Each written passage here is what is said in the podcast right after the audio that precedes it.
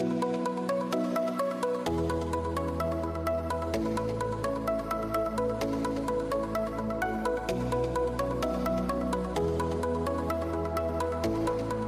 everyone, and welcome back to another episode of the Life of a Fashion Student podcast with me, your host, Christina Ang. You guys will have to excuse me this episode because it's allergy season and my voice is a little raspy, and so is my nose. It's a little clogged today, so you guys might hear that throughout this episode, but I'll try to cut it out as much as possible for you guys. Anyway, today's episode of the podcast is actually an idea from one of you guys, so definitely keep those episode ideas coming so you can have your idea talked about on one of these episodes. If you guys can tell from the title of this episode, we're going to be talking about finding inspiration. And I feel like this can literally be applied to anything, not just creative majors, because I mean, we all need some sort of inspiration in our lives to pursue whatever we're doing. I really hope you guys do find this episode interesting and helpful, especially during a time like this where I'm sure a lot of you are not feeling motivated or inspired at all. I mean, I'll be the first to say that I definitely have been feeling a little less motivated and inspired during quarantine, but there are some times, especially for my assignments for school and stuff, like writing podcast episodes, where I have to kind of re inspire myself, or else I'm just simply not going to get anything done. So, for today's episode, I wanted to kind of give you guys a little insight as to what are some of my biggest inspirations for the work that I do, and then also providing you guys with some helpful advice about finding your inspiration when you're not feeling particularly inspired. Also, I'm really excited because I wanted to try something new with these podcast episodes where I can get you guys involved in it as well. So, at the end of this episode, I'll actually be reading and answering some questions that you guys have asked me on Instagram, and I think this is just a great way for you guys to get the chance to know me better and get your questions answered if you're curious about something. So, yeah, I won't do this for every episode, but if you guys have any questions for me, send me a DM and I'll choose some to answer for every few episodes and whenever I just feel like answering questions on this podcast. So, getting back to the main theme of this podcast episode, which is about finding inspiration. And I think over the past few years, I've come to find the things around me that truly inspire me the most. And I kind of wanted to share that with you guys.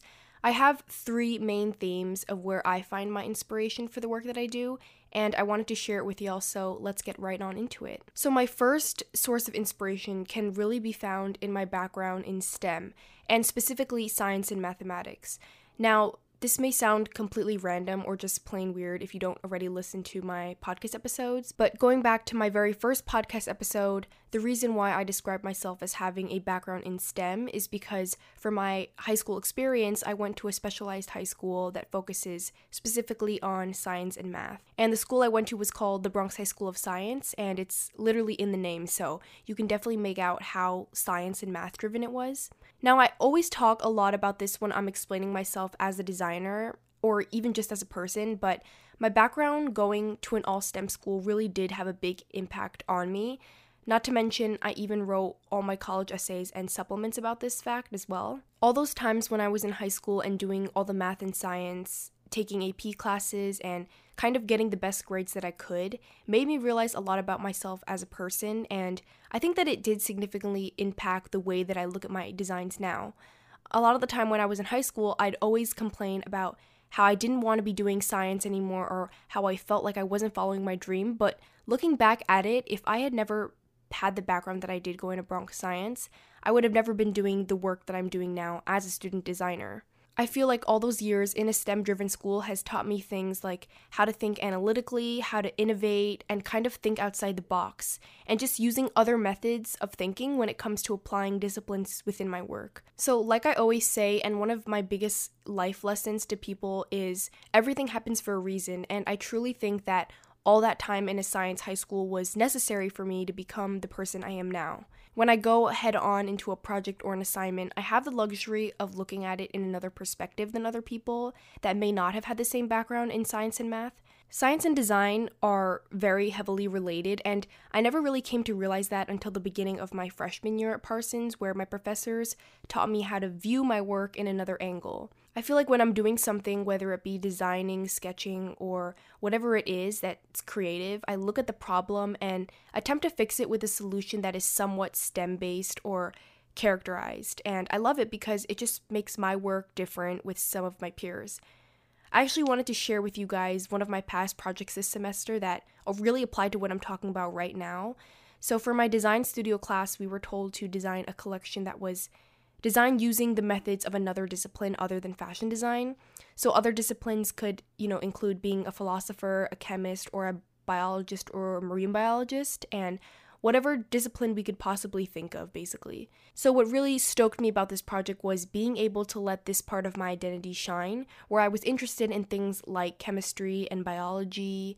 And of course, I kind of put those dis- two disciplines together and actually did biochemistry for my specific chosen discipline. But getting back to my point, choosing biochemistry as my discipline for this project really allowed me to look at my designs in the eyes of a biochemist. And this project for me was really special because I got to show my professor my passion for STEM related themes and ideas. So, another main inspiration that I would have to say that drives who I am as an artist and designer is my desire to solve social issues through what I make. And you guys are probably like, um, that's crazy specific to be considered an inspiration. And honestly, I thought that too. So that's when I started to look back at my work that I was doing and the work that I'm currently doing. And I realized all the work that I put out there, I always have this end goal of problem solving and solving issues. So some can be small issues, some can be large issues, but the main point of it is I loved solving problems. I think most of you can recall the moment when you're asked, What does fashion mean to you? And most people, not all, but most people say that they see fashion as a means of self expression and whatnot. But for me, I always say that fashion is kind of a means of problem solving.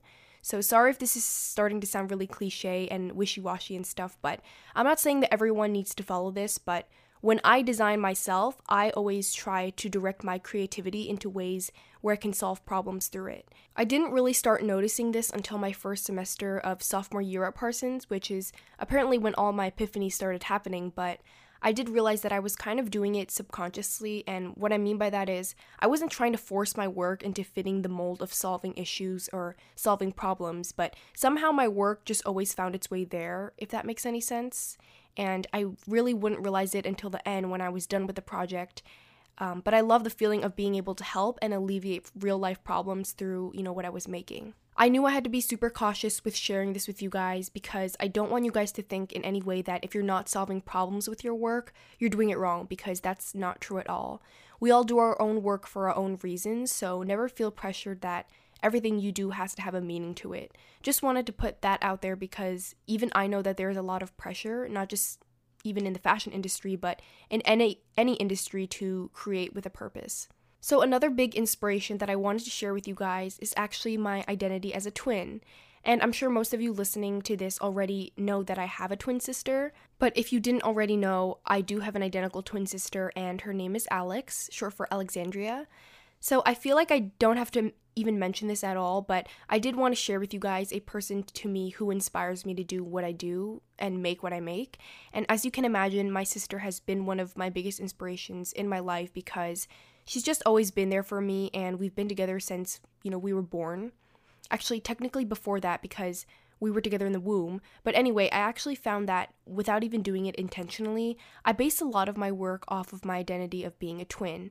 And I feel like it somehow has informed me a lot about what I do. I don't know if that makes any sense to you guys, but that kind of leads me into some of my own quote unquote advice that I have for you guys listening on how to find your own personal inspirations for your work. I would say the biggest advice that I have for you guys searching for your own methods of inspiration would be by looking back at yourself and really finding what makes you unique and letting that shine through within your work. And I think we all have that unique perspective on things based on our backgrounds and what our pasts are. So I feel like that's something that you have to use to your advantage, especially when it comes to doing your own work. Because the truth is, why would you ever want your work to look like somebody else's? I mean, you shouldn't. So, other than offering you advice like go on Pinterest and Instagram to find inspiration, I'm really telling you, all of you guys, to instead look at yourselves and your own lives for inspiration rather than the lives of other people and even think about your passions because those things can be really inspiring as well. So, I'm sure you guys know I'm a very passionate advocate of sustainability in all aspects of life, but especially in fashion, and I love to tell that story through the clothes that I make and the work that I put out there. So, yeah, I hope that little spiel really helped you guys out in terms of inspiring you guys to find your own inspirations within yourselves. And as promised, I wanted to answer some questions that you guys asked when I put out a little Instagram poll. So I found like around four to five questions that I'm going to be answering. And the reason why it's not that many questions before you guys ask me why I'm only answering four is because I kind of felt like providing pretty thorough answers to the questions you guys asked me. So that's why I'm doing, you know, qual- quality over quantity. And therefore, I'm doing like four or five. So here they are. So, the first question I received was What are some obstacles you've run into and how you overcame them? I chose this question because I think a lot of the times on this podcast, I'm talking about some of my highlights of my journey to my career and like all the positive moments, but I realize that I don't often tell you guys about some of the obstacles that I've had to run into to get to where I am um, right now. And there isn't one obstacle in specific that I wanted to talk about. It's more like a lot of general obstacles that I've come to face. And a lot of it has to do with obstacles within myself. So, personally, one of the biggest obstacles that I've noticed within myself has been the fact that I'm never really satisfied. And I'm sure I've talked about this topic in one of my older episodes, but the truth of the matter is, a lot of the times, from an outside perspective, you can see that I am a hard worker with somewhat a good amount of experience or whatever, but in some ways, I never feel like I'm satisfied. And it's not to say I don't like my life or my job or any of the things that I'm doing. It's just that everything I take on, it feels more like instant gratification rather than allowing me to like enjoy a long-term period of happiness.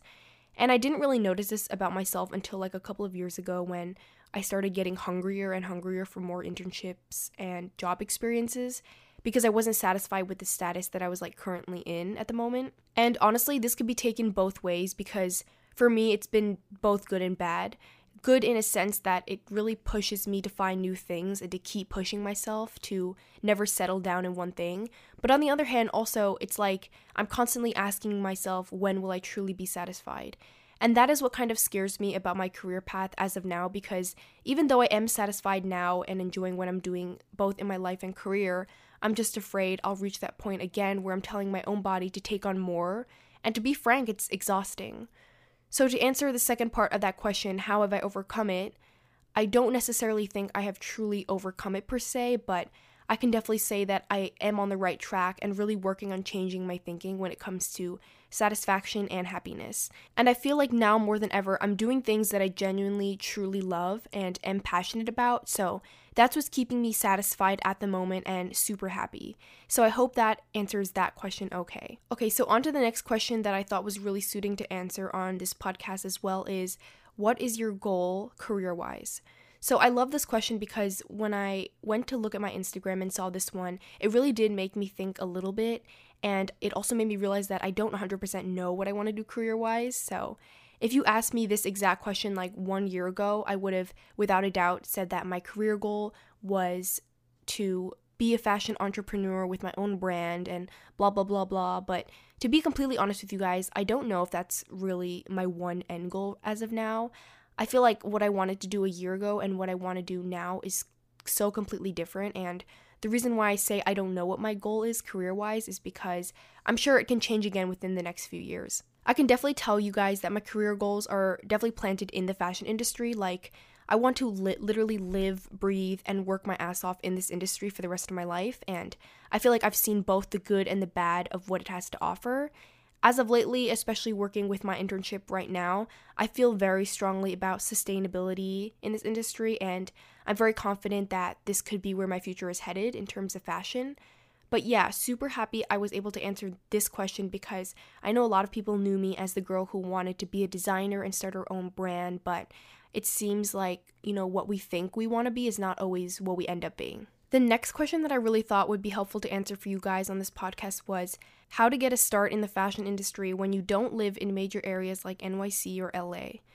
So I think this question is so important because a lot of the times where you're located can really make or break the connections and opportunities that are allotted to you because not everyone can just be traveling all around the world all the time. So, my biggest tip for this question is to start by really making your name in the industry and building your outreach in your own city. And I think this is a great tip but it's also a very bold one because it really is a lot of work to build your name from the ground up, especially if you live in an area that may not be as congested and lively and involved in the fashion industry as New York City or LA. To be honest, this can be interpreted in so many ways, but the basic gist of what I'm saying is to think about what you would want to do in a city like New York City or LA. And whatever that is, do that exact same thing, but in your own city slash area. Like, yes, LA and New York may have bigger and more notable companies and brands that people know about, but sometimes I think we have to remember that it's not all about the name. It it just really isn't. It's about the experience. So if you make a start for yourself in the fashion industry in a different area that may not be as major, that is equally just as amazing and I think sometimes you really underestimate just how well the people of the fashion industry have their ears to the ground. So everyone basically hears about everyone, and if you're making a real difference, people will notice you. So wherever you are in the world, if you want to get a start in the fashion industry, work for it, and then soon enough, when you're granted that opportunity to go to New York City or LA, they'll already be talking about you and know who you are just by what you did when you lived somewhere else. Another thing, it's probably like more of an advantage to be in a less major area of the world because then there's less saturation and less competition in that area for jobs in the fashion industry.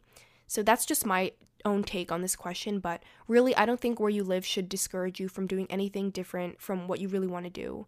But I mean, I can't really say much because I am a fashion major who is grateful enough to be living and working in one of the, you know, major fashion capitals of the world.